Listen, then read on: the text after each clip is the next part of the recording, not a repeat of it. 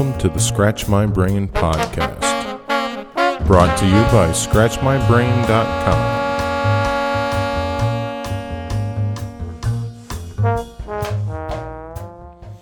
Hi, how you doing? This is Jeff Albert, and uh, you're listening to Scratch My Brain podcast number one. This is the first one, so I'm going to tell you a little bit about what we're going to do and what this is going to be all about. Scratch My Brain is actually a blog that I run at scratchmybrain.com. It's about music and arts, and uh, we sort of focus on jazz and improvised music and some of the business issues that surround 21st century creativity. Some of the ways that uh, musicians and artists are going to be able to uh, take advantage of the internet and emerging technologies to promote their work and uh, and allow themselves to continue to create the art that they make. Um, in this podcast and all the future podcasts, we're going to discuss some of the issues that uh, I write about in the blog, and the blog occasionally has other writers as well. Um, but we're going to discuss some of those issues. Uh, there will be, I'm sure, a healthy dose of self promotion um, some of it less subtle than other instances. We're going to play some music for you.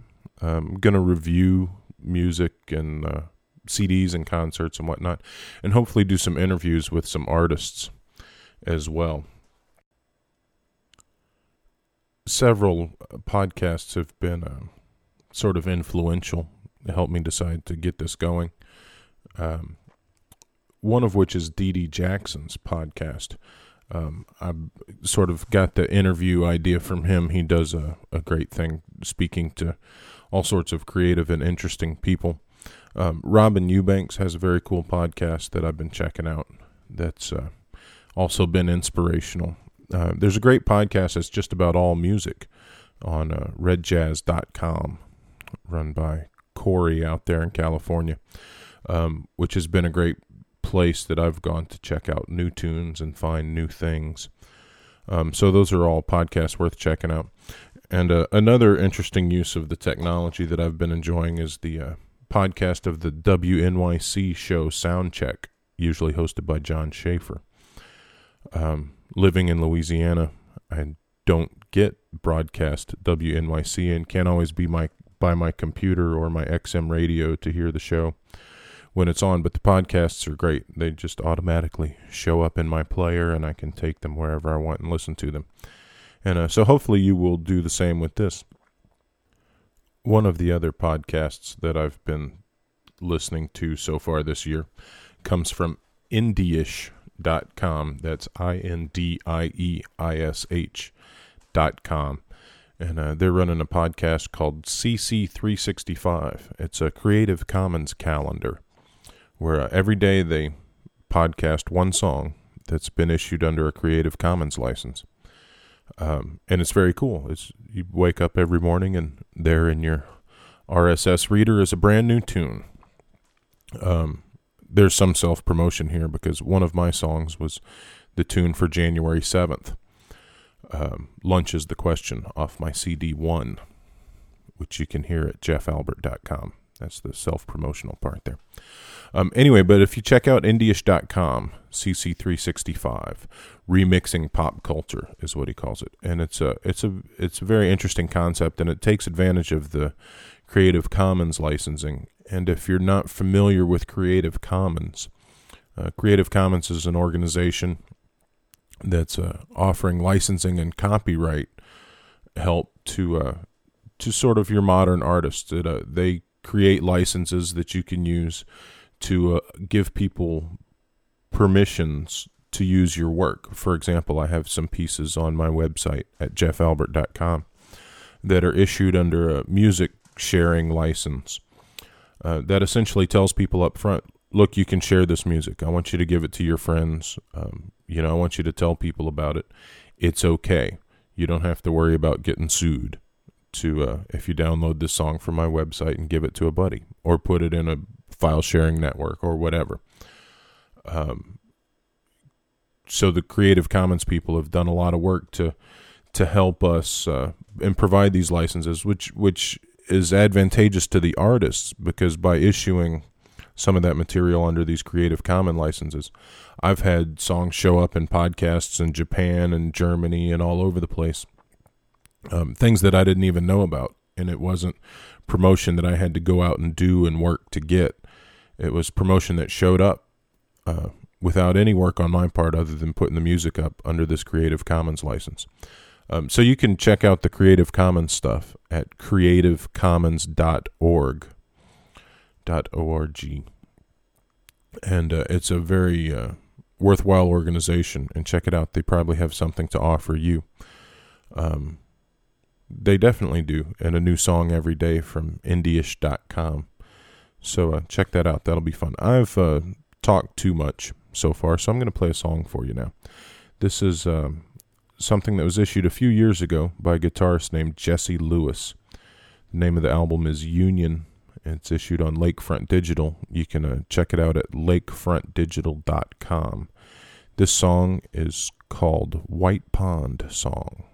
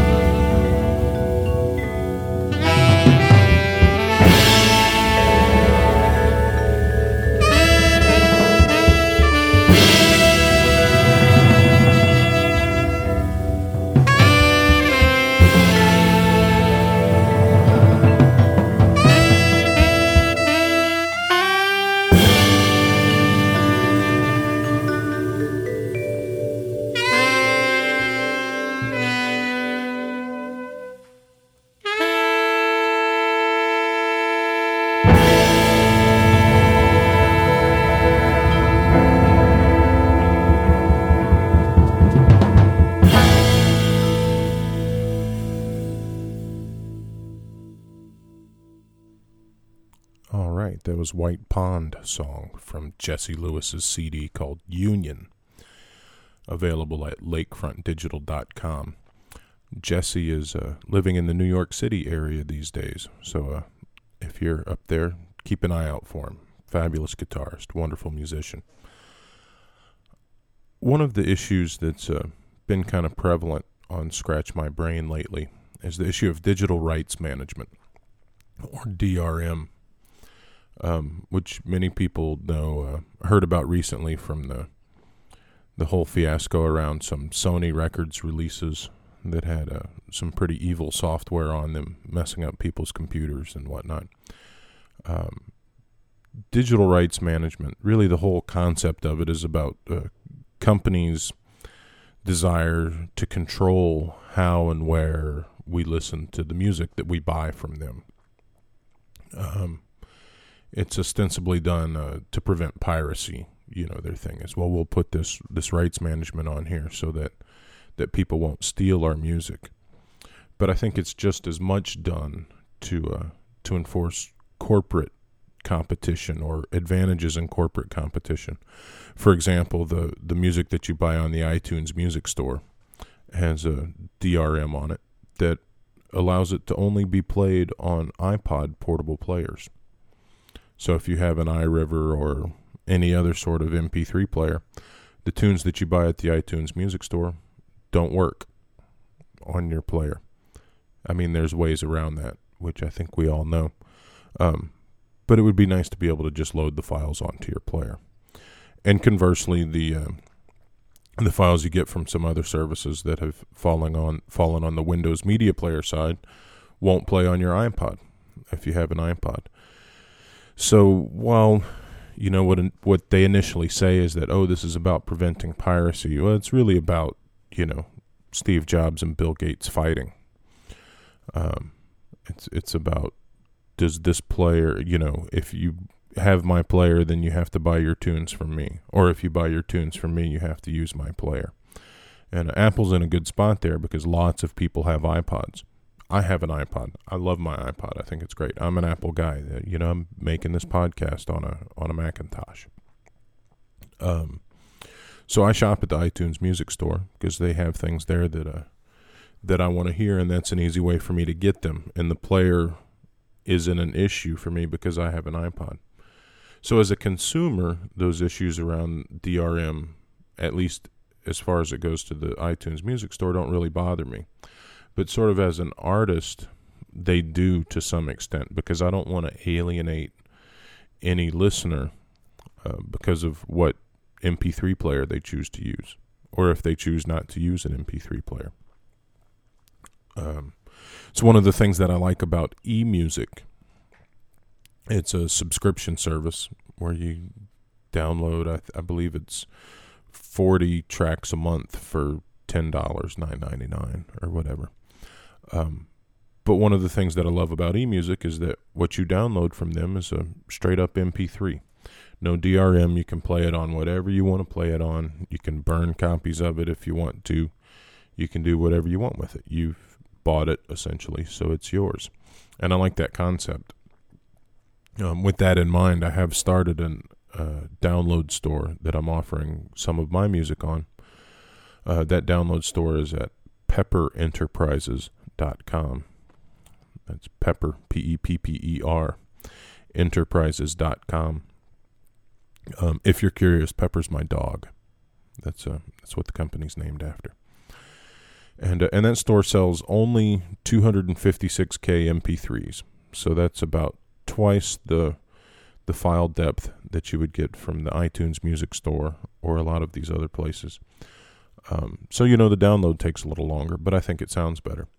You know, and um, we're trying to find the balance between sort of the audiophile component of uh, of the market and the ease of digital downloading. And the one of the beautiful things about having a download store is there's there's really no overhead and uh, once the recording's made, you just, you know, if people are downloading it, it doesn't cost anything.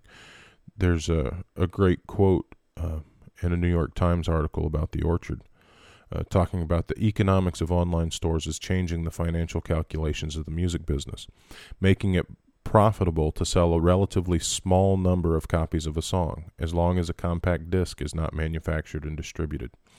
And that's true. The manufacturing and distribution of, of the actual physical disc has been the largest portion of the expense of most of the projects that I've done. Um, so, to sort of test this theory, I've uh, done a new project with a guitarist named Ed Barrett where we recorded some duets. Uh, essentially free improvisation things. A couple of them had melodies that I wrote ahead of time that we based the improvisations on. But really, it was just we went in and set up some microphones and played. And then I released this um, through the new store, pepperenterprises.com, as a download only. So I have I've burned one CD of it so far, and that was to give to Ed to listen to before I put it up. And uh, curiously enough, that has been my most profitable release. Not that we've sold that many of them, because I haven't even really started to publicize the thing yet. But everything that we've sold has been profit because it re- it cost us nothing to make. Um, I recorded it on gear that we already had and put it up. You know, I guess you figure in the web hosting and whatnot. There's some expense there, but it's not nearly what it would cost to make CDs. You know, to have made a thousand CDs, even in cheap packaging, you're going to be close to a thousand dollars. Um, and to burn them yourself, uh, you know, you're going to end up spending a couple bucks a piece to make them look good and uh, and put them in a case and do all that stuff. So as a business model, if if we can get the the consumer side to really get into purchasing music online, I, I think it opens up uh, some of these small markets of people that are doing you know interesting, weird improvisational things or uh, or whatever little niche market you might be into. Um, it allows those artists to be able to create that music and do those things without having to come up with lots of money up front. Um, I know some people prefer to have actual physical CDs, uh, which I do too in some cases. Um, although I'm I'm starting to get over that, but there's still some things that I want to hold the disc and and read the liner notes. Um, all liner notes, although you can you know you can do that with the download as well. What we're doing at Pepper Enterprises is uh, I've got liner notes for each each record up there that you can download as a PDF, and uh, and those you don't even have to buy the record. You can read the liner notes before you buy the downloads, if that interests you. But I understand some people still want the the physical CD, and uh, I think the technology is getting here, even for on-demand CD manufacturing. There's a a company called Tectonic Sound, which you can check out at tectonicsound.com that's got some of that in the works. And I, th- I think once that gets together, um, it'll really be possible to to make a to do a recording project and and not have the expense be any greater than the actual recording. And uh, and be able to sell it on demand as it's needed. And so you only end up making as many discs as as people want to buy. You don't have any of that waste. Because you know you figure oh well if i make a thousand cds and they only cost me a dollar a piece well that's a dollar per cd but if you only sell 200 of those thousand cds well then they cost you five dollars per cd um, and a lot of times we don't think about it like that in terms of cost but we still look in our closet and have boxes of, of unsold cds so uh, that that's where i see the technology being able to help artists and help us do things that maybe we couldn't afford to do before, or help us make the things that we do more profitable so that it's easier to afford to do the next project. Because I don't think any of us are really trying to get rich on this. We're just trying to be able to keep making good music that we want to make. Um, with that in mind, I'm going to play something off of the new project I did with Ed. This is a Jeff Albert and Ed Barrett. The album's called Duets Volume 1. And what I'm going to play for you is the second take uh, that we did on a melody called 504 No More, which is a, a tune that I wrote shortly after Hurricane Katrina. I actually wrote it on the day that I turned off my New Orleans cell phone, which hadn't worked in several weeks. And, uh, and I got a, a new number in a different city. Although I'm back in the New Orleans area now, I still have my Baton Rouge cell phone number. Um, anyway, this is called 504 No More, and it was the first thing we played the day that we recorded these, and then uh, we came back and did it again, and this is much different than the first take of it. Uh, but this is take two of it. This is Jeff Albert and Ed Barrett. All right,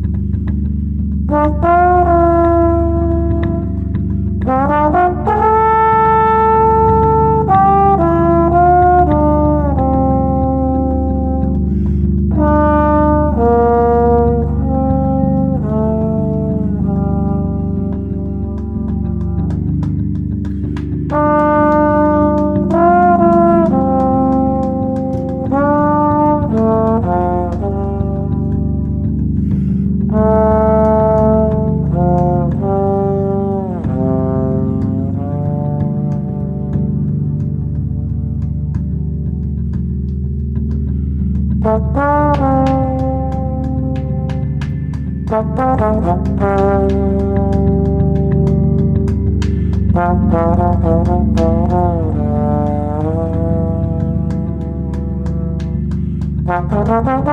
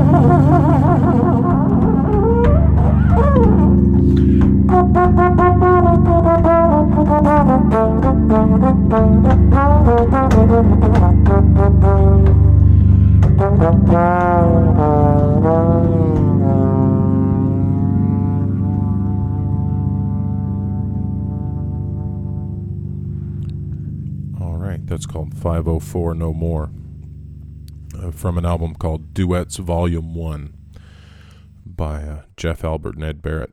I'm Jeff Albert. Um, that's available only as a, a download from pepperenterprises.com, which is an MP3 store. It sells 256K MP3s, never any DRM. So please go check that out. Um, we're nearing the end of our podcast. Uh, just to remind you, the other music that you heard today earlier was from Jesse Lewis Union. The song was called White Pond Song, and it's available at lakefrontdigital.com. Um, the bumper music that you heard at the beginning of the show and what you'll hear at the end is a tune called Neon Monkey. That's from my CD called One, also available at lakefrontdigital.com. And One is also available as a download at uh, Pepper Enterprises or on the iTunes Music Store or at eMusic um, or a variety of other places. And you can order the CD as well from CD Baby. Or if you go to jeffalbert.com or lakefrontdigital.com, there's links to where you can order the CD. Upcoming issues of the podcast should have uh, some interesting reviews and things. I'm planning on interviewing Rob Wagner uh, about his new CD entitled Lost Children which is available on Valid Records. Um, hopefully, the next podcast will have that interview and a review of that disc, uh, along with some of the music from that. Um, I'm going to leave you with a, a, quote. I have a four year old daughter, and uh, the other day we were in the car, and she informed me that she wants to be an artist when she grows up because she likes to paint and draw and make things. and so that she thought if she was if she's an artist when she grows up that she'll be able to continue to paint and draw and make things. And I said, "Yeah, that's good, sweetheart. You should be an artist. That's that that'll be cool." And then uh and then of course she informed me. She says, "Well, but I'm going to go to work too." So uh, my 4-year-old has already realized that artists need day jobs. I, I don't know if that's a, a comment on society or on her skills of observation. But uh, anyway, thank you for listening. This has been the Scratch My Brain podcast. Um, if you'd like to comment on today's show, feel free to email me. Uh, the email address is Jeff, J E F F, at scratchmybrain.com. Um, we'd love to hear from you. Or uh, go to the website, scratchmybrain.com, and read the blog, and feel free to comment on the posts. Um, love to get some discussion going there. Um, thanks. We'll see you next time. Thank you for listening to the podcast of Scratch My Brain. Please visit us on the web at scratchmybrain.com.